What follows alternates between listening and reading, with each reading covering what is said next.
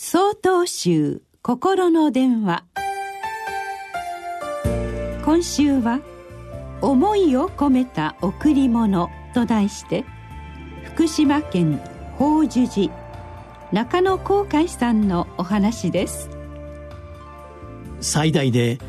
9日間の連休となった今年のゴールデンウィーク。皆様はどのようにお過ごしになられたでしょうか？旅行に出かけたという方もいらっしゃれば自宅でゆっくりとした時間をお過ごしになったという方もいらっしゃるかと思います。祝日やイベント続きの5月上旬ですが13日には母の日を迎えます。この日は自分の母親に対して日頃の感謝の気持ちを込めたカーネーションの花などプレゼントを贈る日として長年親しまれてきました。さてここで問題となってくるのがプレゼントの中身です。一体何を母親にプレゼントすればよいのか。すっと決められる方もいれば延々と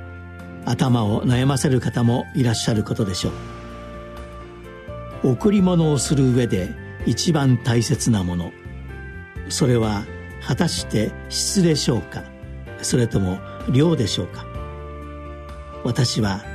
送る側の気持ちなのではないかと常日頃から考えております。お釈迦様は気持ちの込められた贈り物は何でもありがたく頂戴したと言われています。豪華なものも質素なものもたとえそれが今まさに捨てられようとしていたお米の研ぎ汁であったとしてもそこに気持ちがしっかりと込められていればお釈迦様はありがたくそれらを頂戴したと伝えられています。仏様や亡くなられた方々にとって気持ちの込められたお供え物ほどありがたいものはありません。それは今を生きている私たちにとっても同様です。カーネーションの花束も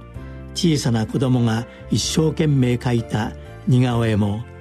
気持ちがこもっているからこそもらって嬉しく感じるのだと思います。